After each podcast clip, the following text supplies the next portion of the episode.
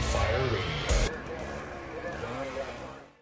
Hey everyone, thanks for tuning in to the National Fire Radio podcast. As 2023 gets going, we're making some changes. And so, real quick, before we launch into the daily episode, I just want to hit on a couple things. If you like what you're hearing, we appreciate the support. Please give us a five star rating on the audio players. It helps promote the podcast and get its popularity up. And I certainly appreciate all the effort that our community brings to the table in supporting us in the mission of National Fire Radio.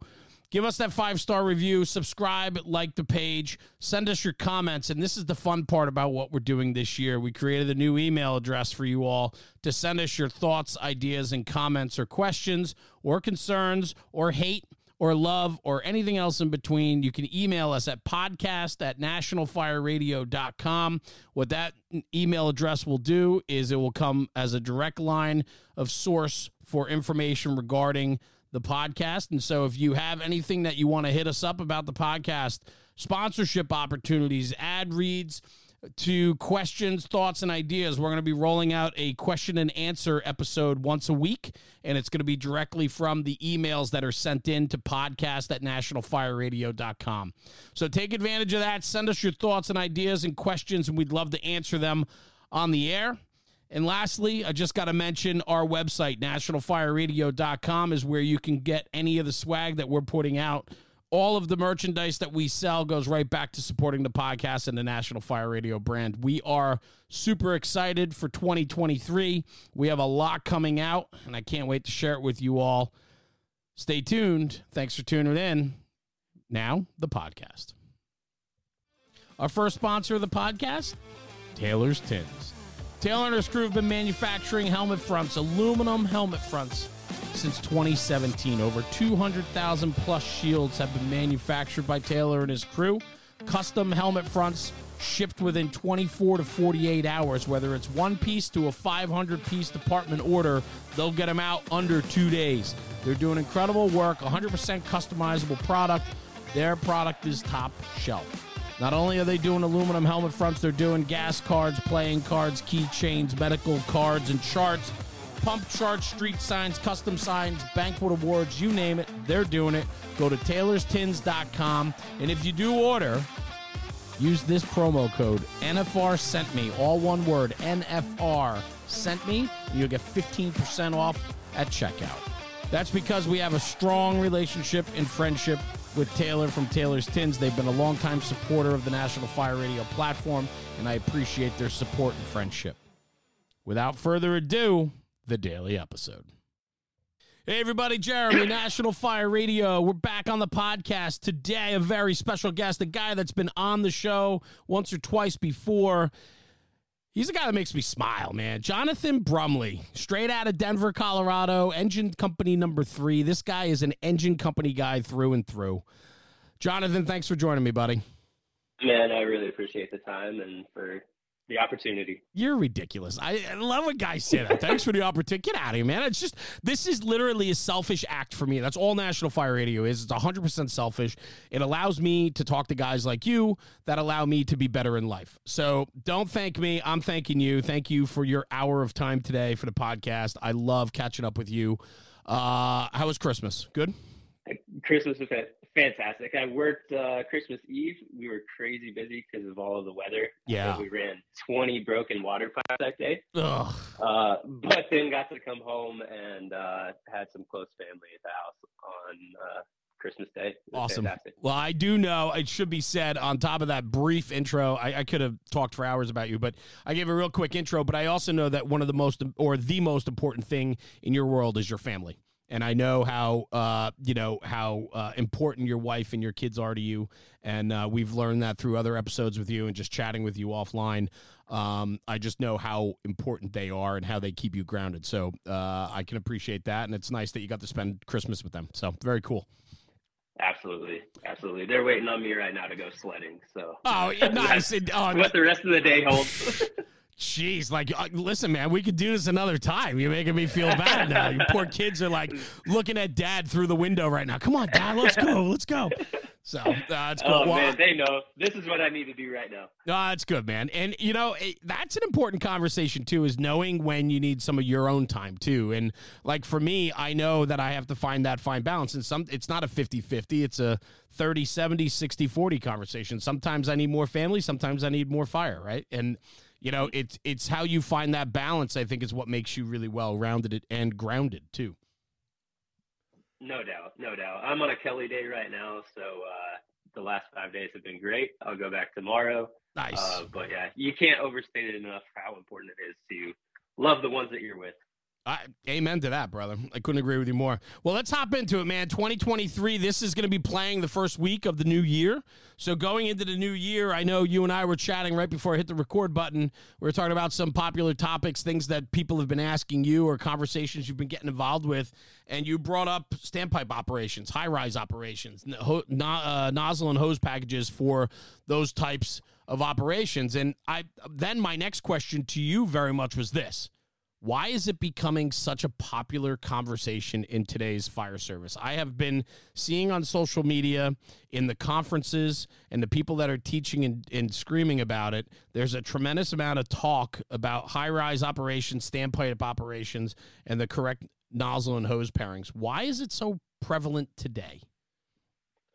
Well, I think where it starts is the fact that a lot of fire departments, especially ones that have been around for a while, built an attack package, let's say back in the 90s.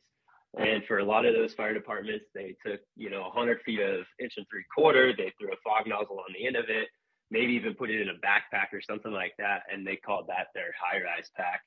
And uh, because the conversation has kind of extended due to things like ATROC that we just had, um, and it's a little more prevalent at some of these conferences, guys are realizing like, oh shoot, maybe this attack package that we thought was going to work for us back in the 90s isn't exactly what uh, what everybody else is is doing at this point. And there's a specific reason for that. And buildings just aren't built to support 100 feet of inch and three quarter with a fog nozzle, and that's due to NFPA requirements. But I think even more so than that, think what has changed in the last couple of years, and I don't know exactly when the trend started, but let's let's call it within the last 10 years. You're starting to see so many fire departments get these buildings in their jurisdiction where they're four to five story multifamilies with center hallway setups. And that's in the middle of suburbia now. So you can have a town of 50,000 and some builder is going to come into your city and put a building like that into place. So we're not talking about necessarily having to worry about these 40 and 50 story high rises for every single fire department, but all of a sudden it's not just the hotel that's in our jurisdiction that we have yeah. to worry about. We're having to, to worry about significantly different buildings within the last 10 years. And they lend themselves to standpipe firefighting. Um, I know that in my particular jurisdiction, we have several of them that the footprint is a block by one block, and you just can't park your fire apparatus anywhere around there. And by our SOGs, we're taking the first in engine and we're putting them on the fire department connection to support the standpipe to support the sprinklers. And there's a good chance that a fire could be on the opposite side of the building. So you don't have the opportunity to stretch from the hose bed on those, and you're plan A is going to be standpipe outlet. So I think people are starting to recognize, oh man, these are in my jurisdiction and we really have to worry about it now. So that's a fun conversation because until you were just chatting, I'm like sitting here scribbling all these notes. I think about my first due. It's a volunteer department, a home response, 700, six to 700 runs a year right? And what the buildup in our community, we have some low income housing obligations that they've had to build three and four story apartment buildings. They're kind of townhouse condo, but they're three, four story. But because they were they're more of a low income obligation to provide uh, affordable housing within the community, there's no elevators. So we're hand stretching, mm-hmm. right? We're hand stretching up these buildings.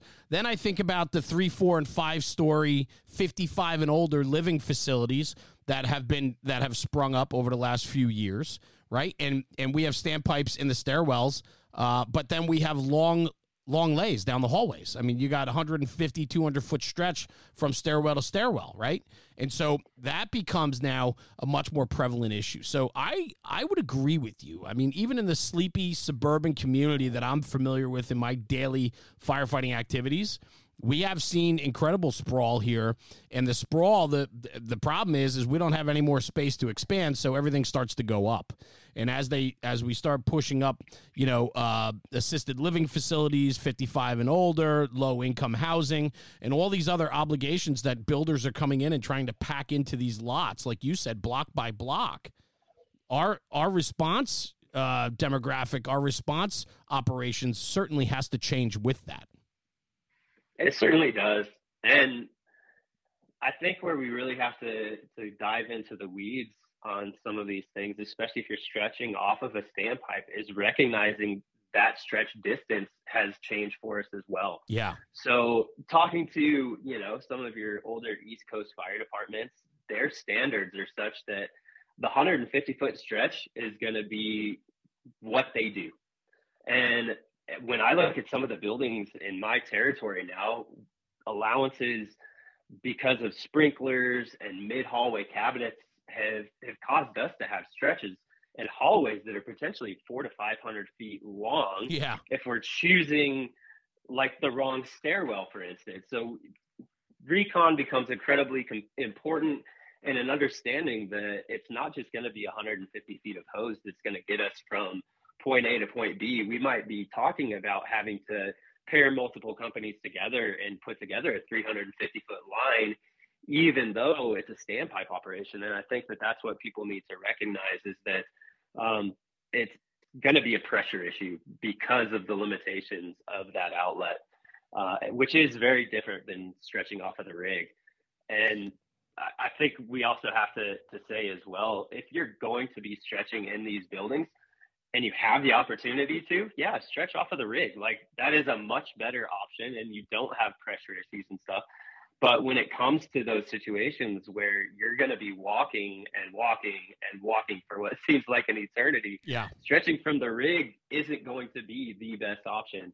Uh, and so we have to have an attack package built ready to go for those low pressure standpipe outlets. Do you guys uh, do you guys have a recon team? Like, does the truck company go in and, and search for the apartment of origin, or how how do you guys? I mean, because the the worst thing is is to commit to the wrong stairwell, right? Like you were alluding to, right? Because then that makes absolutely yeah. So just talk to me about that process a little bit. So it, it obviously is going to depend on the arrival of the different apparatus, but let's just talk about our first in engine, our first in truck. So as I alluded to, our first in engine is typically going to park at the fire department connection. That may or may not be by the front door. I don't know. Right. But hopefully it's somewhat near a, a Knox box where we have access to the building from that particular location. And for us as an engine company, we're going directly to the fire panel so that we can start that recon process, trying to figure out where these alarms coming from, how many alarms, what type of alarms, and then looking for that closest stairwell to the alarms that are showing on the panel. In the meantime, it is highly likely in downtown Denver that a truck company is going to arrive while we're starting that process. Right. They will either join us at the panel or just kind of hit us up over the radio and, and ask if we've determined a stairwell yet and they are going to ascend to the fire floor as fast as possible. And I think that does a couple of things for us. I think that that solidifies our stairwell. It also gives the opportunity to see what they can do to compartmentalize that fire as well, yes. which is huge. Yes. Because there can be a significant amount of reflex time for those engine companies to get hose lines on the floor below set up, then stretched up to the fire floor.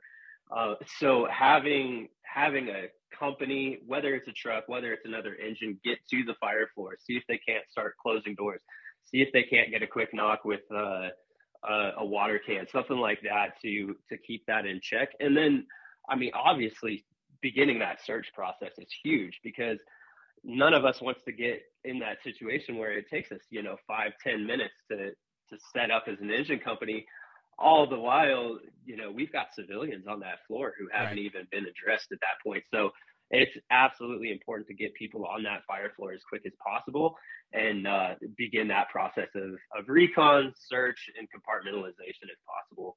Yeah, I think the the conversation of patience, right? I mean, you know, you you have to locate before you can commit, especially on a stretch like that and and typically sometimes there's not resources available you know in in, in where you are you have multiple companies coming in and arriving in, in a pecking order that's pretty probably on top of each other i would think downtown. And so you know there's other aspects though like in communities like mine where you know you might be on your own for a few minutes and uh, and to be able to stretch with a three man company to the third floor to be able to locate that fire apartment i mean there's there's a lot of things here but i think that the upfront patience of not committing until you need to commit um, will pay dividends in the long run. So it might seem Absolutely. that the, the patience is stalling forward progression, but in fact it's speeding it up because you're narrowing in on where where and how to operate most effectively. Certainly. So, I mean, let's let's take it to a situation where, let's say, it's a three man engine that arrives on scene first to one of these buildings. How I would operate that is, you know, a lot of times the engineer is going to stay down below. They're going to go to the panel. They're going to be um, operating systems. They're going to be hooking up to the FDC. And then that boss and the firefighter are going to have to climb up those stairs or take the elevator if it's appropriate. Right. Uh, and go to that floor below. And then at that point, as a boss, I think you have to have the realization that I got to split off for a second. And for that firefighter, I'm comfortable with my boss going up and doing a little bit of bird dogging in that situation because it's going to save us so much effort on the back end. Hell yeah. So before I make any connections on that standpipe outlet as a backup firefighter, I'm listening for a couple of things from my boss. I want to know A, is this the right stairwell? I want to know how long is this stretch going to be? And then is this going to be a situation where we can stretch to the fire apartment or do we have to stage this in the stairwell? So if I can get those three pieces of information by simply sending my boss ahead to check those things out, we're going to be so much better off than if we just rush, we grab an outlet, we hook it all up, and we try to charge our line before ever getting eyes on that particular fire. Yeah. And then, like I said, if if my boss can get on that fire floor and do something as simple as closing a door to that fire apartment, that will change things for our stretch significantly. And I'm not necessarily waiting for that hallway to be completely clean. I, I just need a situation where I can have dry hose, whether or not it's smoky, and just simply change it. Closing a door can can be night and day difference on that. So uh, even though it sounds like we're you know getting into some freelancing there by splitting guys up and having them operate by themselves, as a three man company, first in on an engine in suburbia, like that has to be done. Yeah, I, I don't I don't think it's freelancing at all. And in fact, I think freelancing just is is a term that we like to apply to guys that you know need to go do a job and they they have to do it alone. You know, too often we're taught that jobs aren't done individually, and yet on the fireground in real in in reality is we're all working alone typically all the time you know and mm-hmm. and so we have to be confident in our skills and abilities and understand what every guy on that company is doing and where he fits in and I think that's what makes the difference, right? Because when if you do arrive and you have a stretch like that, I mean, not only is your chauffeur responsible responsible for hooking up to the FDC to get the water into the pipe, but he might also be stretching that feeder line, or you know, if it's a two story walk up, and he might not, he might elect to skip the pipe and go right to running your own, say, three inch line up the interior or something, right? So there's a lot of audibles that get called on fires like this. Mm-hmm. Let me ask you. Absolutely. Th- let me ask you this. I think, and you alluded to it before, and I think you're right. When when we originally put together high rise bundles and extended lay packs, whatever you want to call them, we built it based upon uh, that one hotel or that one office building that was in our first due. And now that we've had expansion and sprawl, it is critical that we go back and start looking at stretches, pre-planning buildings, and then you know walking those floors and actually stretching in these buildings to really determine hose lengths. And I think a lot of the packages that uh, that many departments carry today are inadequate in doing the right job from the get. Uh, I would agree with you. And I think that that's kind of what spurned so much of this conversation. Yeah. People are recognizing that their attack package is inadequate. But the opposite side of that now is, you know, over the last, you know, 10 years, I would say, even even less than that, let's say five years, you have so many different hose sizes and hose tips on yeah. the market now that people recognize that I have an inadequate attack package, but they don't know where to go from there because there's so many other options available. And so that's something now that I think people will have to recognize is that yes, there's all of these options available to you, but it's not just pick and choose based on weight or pick and choose based on, you know, what another jurisdiction is doing. You have to understand the buildings that are in your territory and recognize that your attack package has to meet the needs of your specific territory. Yeah, I love, and you mentioned 10, maybe five years, but the fact that we've educated the fire service enough to know there's options now, right? Like, I, I have never in 28 years in the fire service, maybe up until the last few years, have we tested hoses and nozzles together. But literally, if you showed up and they swapped the line out on the engine the night before, you, you didn't know anything about it. That's our that's Absolutely our main. Not. You know, that's our primary line. It's the inch and three quarter with a smoothbore, and, and we flow it at this, and we do this, and blah blah blah. Like, and it didn't matter whose nozzle or whose hose it was, but at least we've done a good job, I think, now diving into the industry and understanding that okay, yeah, it's hose and nozzles, but it goes deeper than that now, and we have a responsibility as as a learning culture that we are, an inquisitive culture that we've become we have a, a, responsibility to now do our homework and determine what actually works well for us. And it should be said that I don't think individual departments should be doing that on their own. I think there's too many options out there now, and I think they need to talk with industry insiders, guys that do this for a living. And I'm not talking company salesmen, I'm talking guys like yourself and other names in the industry that tour and teach and talk at conferences.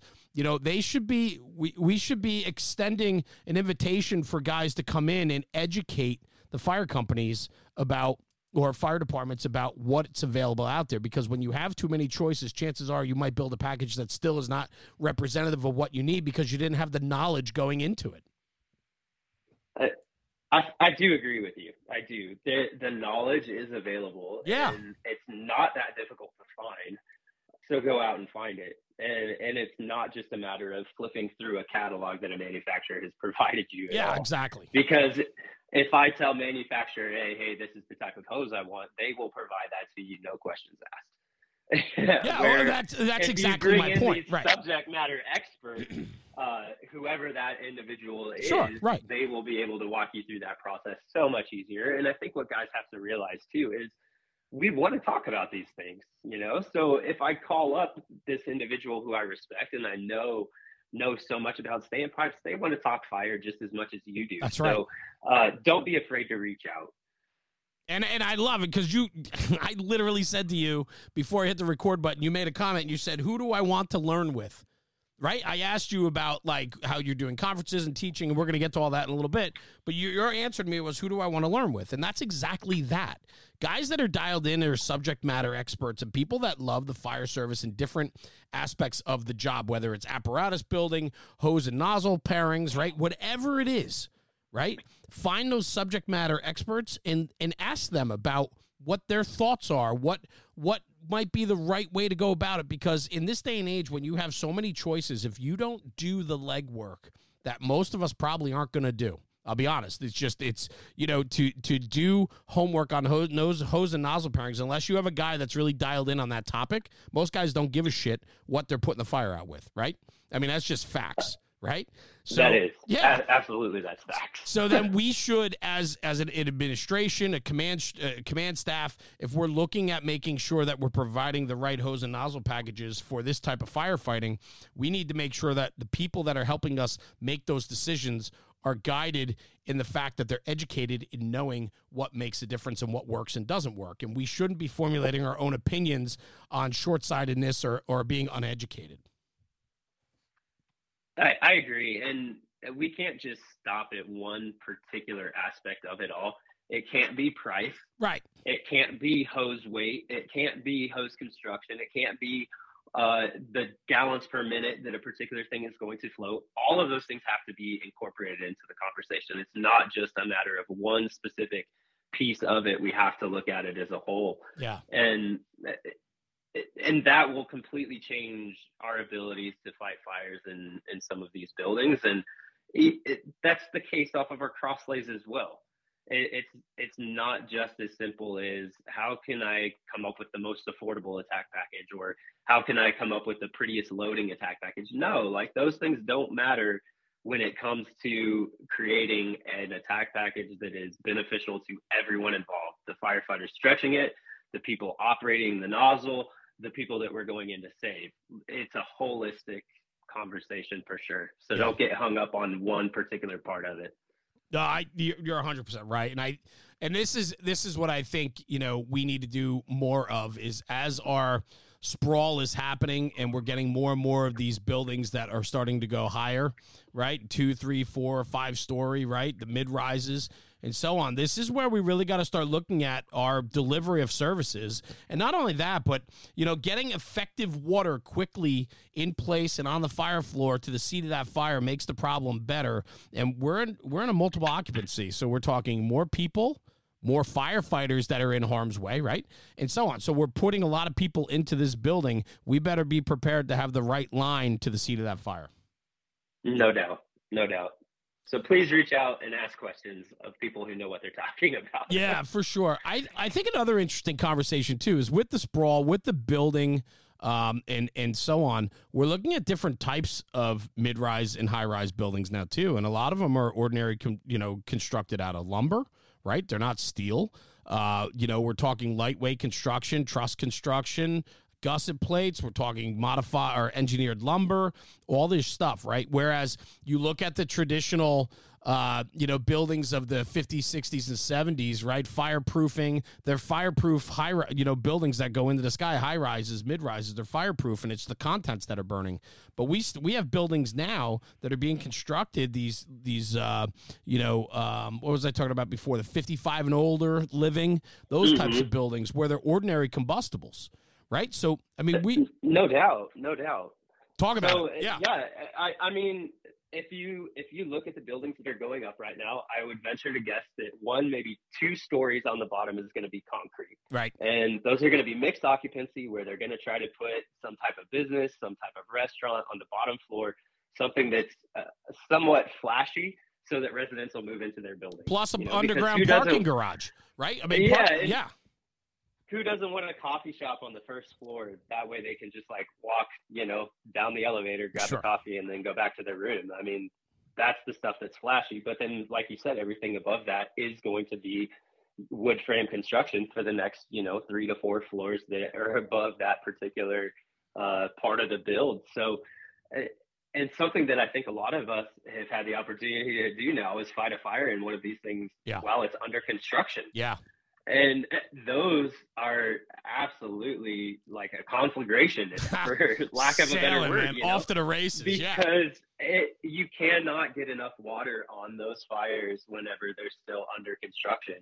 so we have to recognize that is what's underneath and so we got to be judicious about knowing where the voids are knowing that just because you know we're looking at some type of compartmentalization uh, that's representative of let's say like a 600 to 1200 square foot apartment, um, when it's completed, these voids are going to throw it through multiple stories very quickly if we don't get on top of it. 100%. So we do have to have larger flows available than just simply relying on a 7 8 SIP to do everything for us.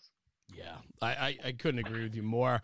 And I, I think that that's, I think the cards are getting stacked against us more and more. And I also watch, I'm not a big codes guy. I'm not a subcode guy. I don't know all the building codes. I don't know what's allowed. Not, it's just not something I ever got involved with, right? But watching the construction that's happening and the, the, the, the uh, engineered lumber, the longer spans, the underground parking is, is so prevalent in my area now that the you know the first story below ground is is uh you know parking for vehicles and i think about mm-hmm. you know we've talked about even stretching in these parking garages underground right? You know where they have one access point in they might have ventilation on the other side but ultimately our, you know we're limited in our abilities to get apparatus closer. So now we're hand stretching through a parking deck underground where they're under you know smoke condition and everything else. I mean that's a challenge also. And i and we talked about it earlier on another episode today. I actually recorded an episode earlier today and we talked about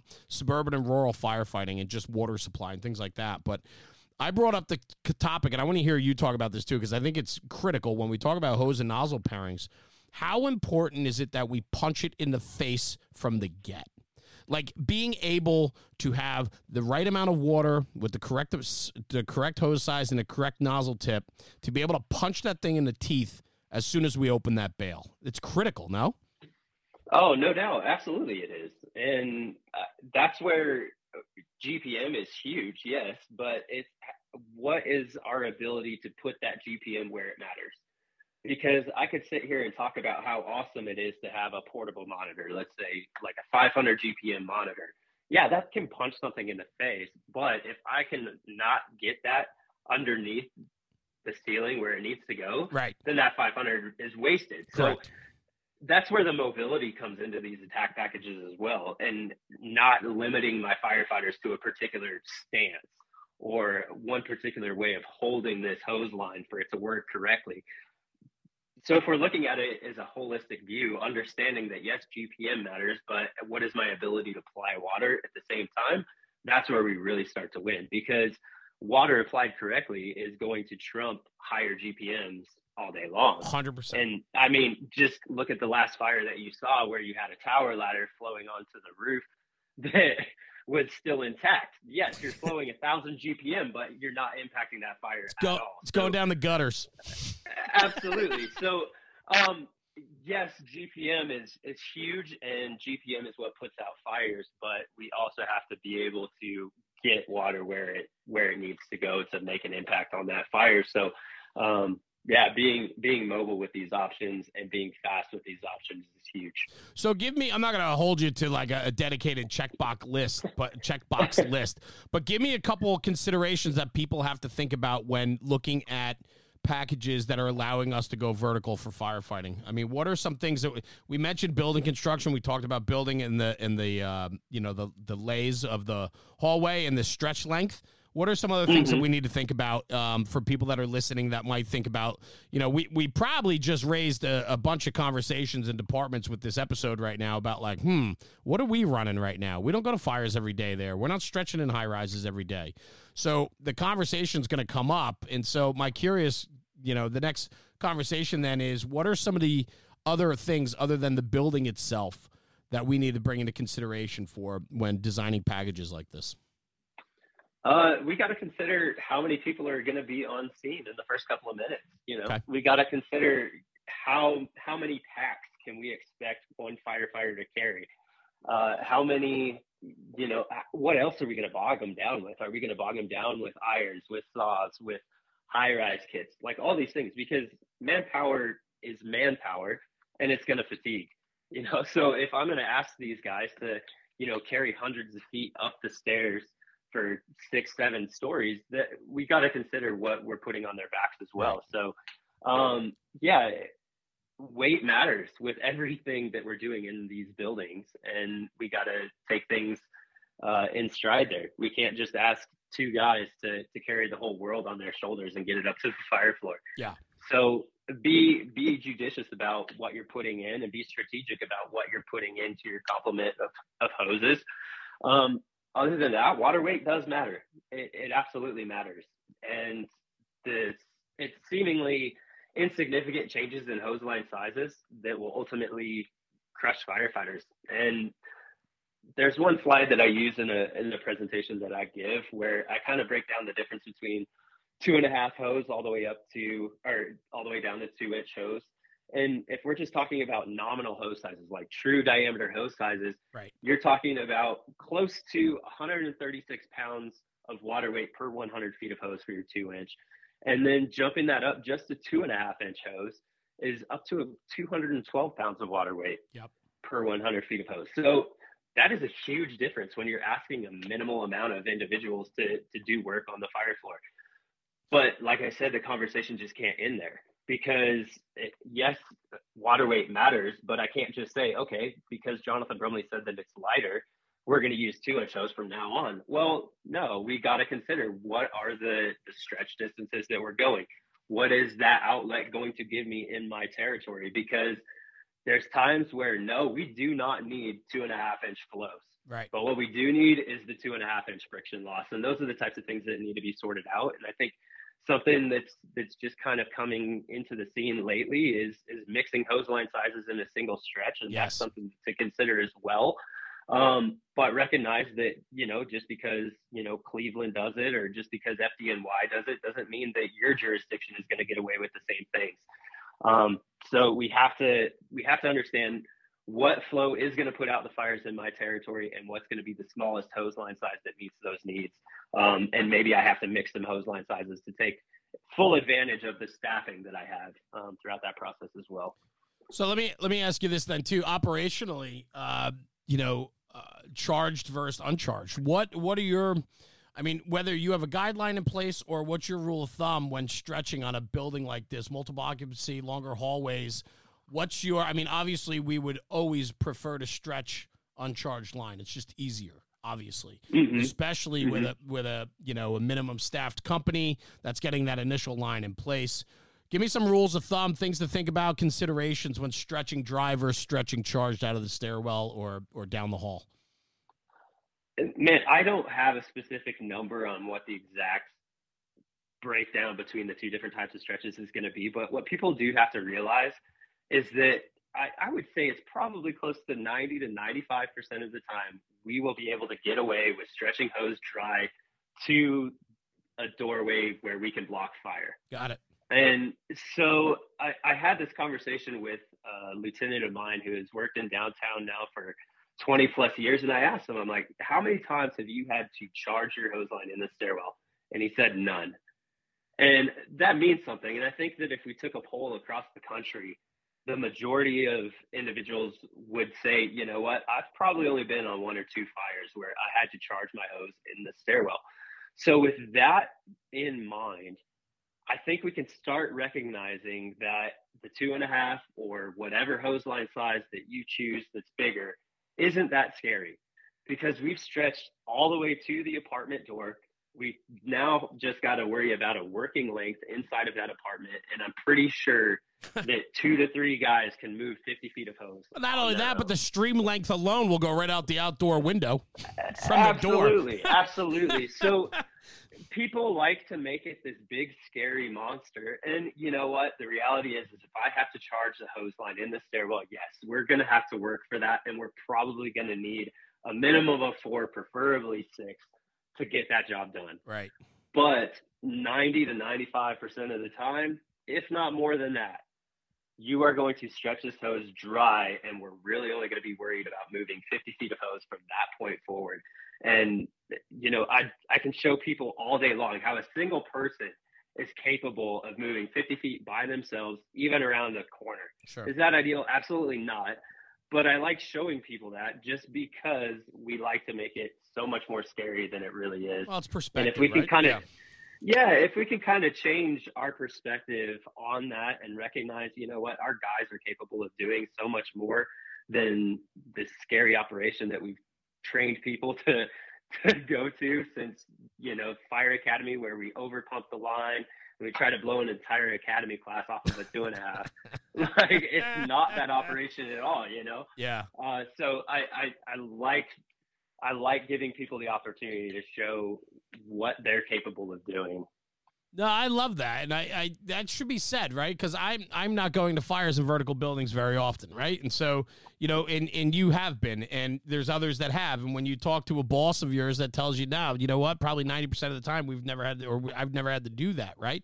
Like when you when you have those real conversations, and then you stretch effectively, where you can get your nozzle and your first working length, you know, the first coupling up to the door, right? Then what are you really doing? I mean, you're gonna you're gonna make entry and push with that line, and that line's to give you that that you know kick in the teeth you need to make entry into that apartment, if you will. And stream length matters too. I I listen to people talk about you know like pushing a line in the building, and I'm like, yeah, but that stream length, let the stream length work for you, and get that darken it down before you make that push, right? Like it's you have it at your advantage. Absolutely. Even in a high heat environment, if I'm using an inch and an eighth tip on 265 gallons per minute, you know, at 50 psi, I should expect to get 50 to 70 feet of stream reach. Right. And there is very few apartments that that won't go out the window, like Yeah. we were talking about. Yeah. Um, granted, you know, we've we've got to get a line into bedrooms, we've got to get a line into Sure. bathrooms at that point. But stream reach from the hallway, you can hit the whole apartment. Yeah. And then you make your push. You know, I, Absolutely. Yeah, I, it's a good conversation, man. This is this has been a lot of fun because I I think it's going to hit home when we painting the picture from the get about how the sprawl is is hitting us, and and I think you're dead on. I've been thinking about it since I asked you that question from the get about why it's become more and more prevalent, and I think you're absolutely right. I think people are realizing that it's important that we have packages that represent the makeup of our communities today. Certainly. Yeah. So what's what else? What else in this topic that's important? I mean, we hit on a bunch of great things here. Um, you know, my here's a here's a question for you. Let me throw this one at you. You got a two or three, say it's a four story. Um, and instead of stretching, you ever you ever stretch externally through the window or adjoining apartment or putting a leader line out and bringing it up that way? Or are you always, you know, as an audible play? Is that something that you know you guys talk about, have done, have seen, want to do? You know, I think for us in our territory, we're looking for buildings that primarily that we could stretch from the hose bed. What are those buildings? And then beyond that, we can recognize, okay, so it's not going to work on this, and then plan A becomes going off of the outlet. I see those external stretches happening more and more if we're talking about putting multiple For- lines into service. And 400 foot hallways. And 400 foot hallways, certainly. But the the thing is, like I said, if we're the first in company, we're going to the FDC, and there's a good chance that fire could end up a half a block away on Yeah. the other side of the building. Right. And so, trying to stretch, uh, trying to perform a split stretch, let's say, where engineer brings hose around to that side of the building, and we're dropping hose out of a window. Uh, that can be a slow process, and Sure. that would take a significant amount of communication. And we're probably talking about getting another engine to that location. Um, and so, yeah, I think that that's definitely a possibility, but I see that happening more if we're talking about trying to get two and three lines into service Yeah. because we are so limited in one stairwell of what we can put into play. And so, if we're talking about backup lines or we're talking about fire on multiple floors, that's where we should really be looking at those external stretches so that we're not bogging down a particular stairway um, with trying to put, I, I would say, even more than two lines in any one particular location. Yeah. I know another another hot topic too, and I'm not as well versed. I, I hope to become this year. I want to take some classes and talk to some more people on the podcast about it. But the the lithium ion fires that are, are occurring every day now across this country, and certainly in our urban settings, it's very prevalent, um, just because of the amount of people and. You know, we're talking tall buildings. We look at the FDNY. We look at there's going to be more window rescues. There's going to be more lifeline rescues on the external side of the building because a lot of these people are plugging in these units uh, right inside the front door of their apartment. And if they catch fire, they have nowhere to go. Their means of escape is cut. And so it should be said that as we're talking, the importance of getting into that fire apartment early, right? When you're doing that recon, the search of that apartment, life safety is critical, especially in the fact that what we're seeing more and more of now, where typically the means of egress is getting blocked by the initial stage of the fire, say if it's a lithium ion plugged in unit, you know? Um, are you seeing that in your territory? Are you catching any of those fires yet or no? I, I think I've been on two at this point, one outside of the building and one inside of the building. Yeah. Uh, so I, I think many people have this in their, you know, bigger metropolitan areas Yeah. where there's the motorized scooters everywhere you go. Right. And these people just come with this homemade trailer. They try to pick up a hundred of them. They take them back to the house, plug them into every single outlet. So Yep. uh, we have had one of those fires where thankfully it just ended up being a single scooter inside of a third floor apartment. Um, but then it, we had another one where it got into um, a trash bin after it was thrown away. Um, it just continued to take off over and over and over, no matter how much water. You basically just have to keep things submerged if you don't want it to reignite. Yeah. Um, so yeah, it, it- it's going to be something that we got to worry about more and more and more. And it started with hoverboards, and now it's into cars, it's into scooters, it's into every piece of electronics. So I, it's here to stay. For sure, and I think it's going to up the. I think it's going to up the fire responses that we're going to, and I think it's going to happen in suburbia, and I think it's going to ha- certainly happen in the urban setting. And uh, you know, I just like with Christmas this year. You know, you look at how many kids got something that has a lithium ion battery in it now. You know, whether it's a bike, a scooter, right, and everything else in between. You know, the prevalence of of fires occurring from that are now greater as we introduce more of those items. But where I was headed with that, brother, was just the fact that it's occurring typically in multiple occupancies. And that's what we've been talking about today, whether it's a mid rise or high rise. And we're doing these, you know, uh, high rise stretch, if you will. Um, it's certainly a grave concern because not only do we have to get the line in place, you know, get that line charged and get water onto that fire, but we got to, you know, we got to mm-hmm. get in there and look for people. And you know, absolutely. Typically, that's a, that's happening ahead of the line, right? As that company, oh, definitely, yeah, and as that company recons, finds the fire department, makes the door, they got a search to do. And, um, you know, so the expeditious nature of getting that line up there is critical, critical. So I think if you look back in some of the textbooks, even that I read early on, you would see something like 20 to 25 minutes of reflex time is acceptable for a high rise fire.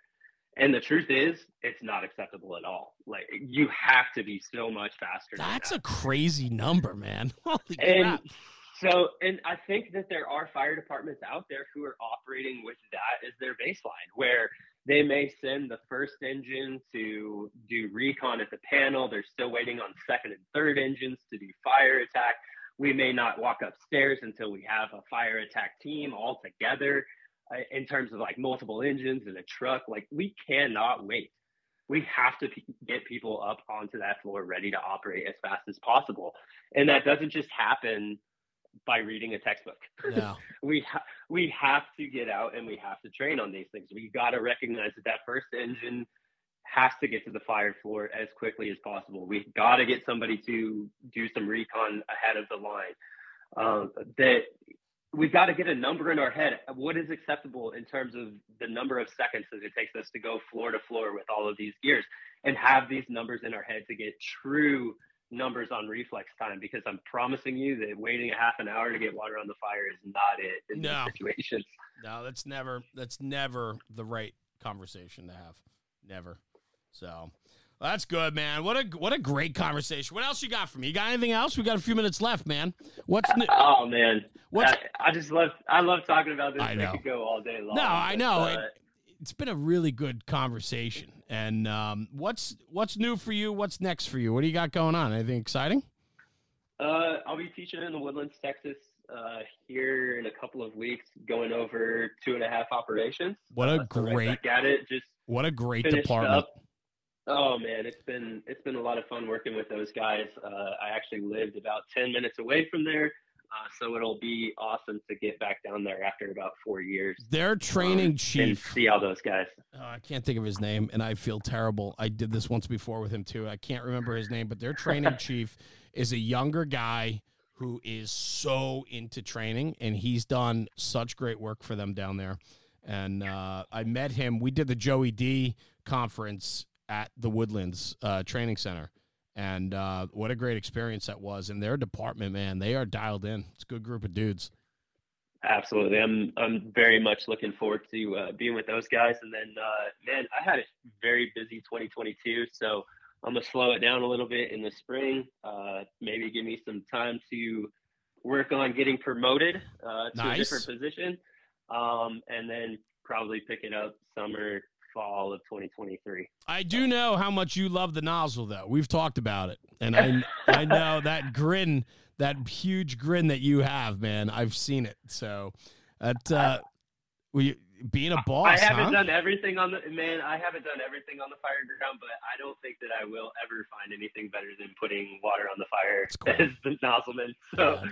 Uh, yeah, promotion hopefully will be in my future at some point, but. Uh, for oh. now, I'll enjoy where I'm at. Well, that's awesome, man. I'm sure it's very well deserved. And uh, man, I just appreciate you joining me. I don't want to keep you much longer because I know your kids are jumping up and down, ready to go sled riding and so on. But man, what a great conversation today. I think it's going to hit home with a lot of people, and I think a lot of people are going to go back to their companies and and review their hose and nozzle packages for uh, high rise and mid rise fires. And um, you know, the conversation of sprawl and and the growth of our communities and we got to make sure our hose packages uh, represent the stretches we might be doing tonight. So, Uh, great conversation, man. Jonathan Brumley, freaking rock star as always. I appreciate you. Um, where can people reach out to you? Where can they find you if they want to continue the conversation or look up what you're doing or where you're going to be next? Man, probably the easiest way to get a hold of me is through Messenger. Yeah, that's cool. Uh, check that somewhat often. I can give you my personal number. It's 970 405 8963. Um, so please reach out through either one of those things. Uh, just recently, it's official, the Firefight LLC. nice. Uh, I didn't think I'd ever do that, uh, but that's the reality of today. Um, so look me up. Uh, it's actually two different branches of, of it. I have the firefight training um, on Instagram, and I have the firefight leathers where uh, do a little bit of helmet work on the side as well. Oh, very uh, cool. so reach out that. through either of reach out through either of those things um, as well, and we'll have a conversation. And I'll, I'll just kind of wrap up the whole conversation with, like, I'm not telling you what the best plan is for you guys without knowing who, what you're operating with, your buildings, all those things, but have a plan, because to just ignore it is not going to work. and so, uh, please reach out to to people that you know um, who who have quality information on this, reach out to me. I'm more than willing to help out with with this conversation. I love that, man. I appreciate that. And just being on the show tonight, you know, goes a long way in your commitment to bettering the job and, you know, sharing your insights and ideas. Uh, it means the world. And uh, thank you, brother. I appreciate it. I always love talking shop with you. And I thought tonight was a great conversation. So thank you. Absolutely. So happy to do it. Yeah, good. Well, hang right here. Don't go yet. Let me just sign out of this podcast, and then uh, I'm going to hop right back to you before you go sledding, all right? Sounds good. Cool. Everybody, thanks for tuning in for another episode of the National Fire Radio Podcast. Jonathan Brumley, an engine company guy through and through. A great topic tonight about hose and nozzle pairings for mid rise, high rise firefighting, extended stretches, you name it. It was a good conversation. Uh, so do me a favor. Conversation's important. It influences the job and it makes the job better. So go back to your firehouse and talk about it because as we talk about the job, we're making the job better. We'll see you at the next one. Thanks for tuning in. Jeremy, National Fire Radio.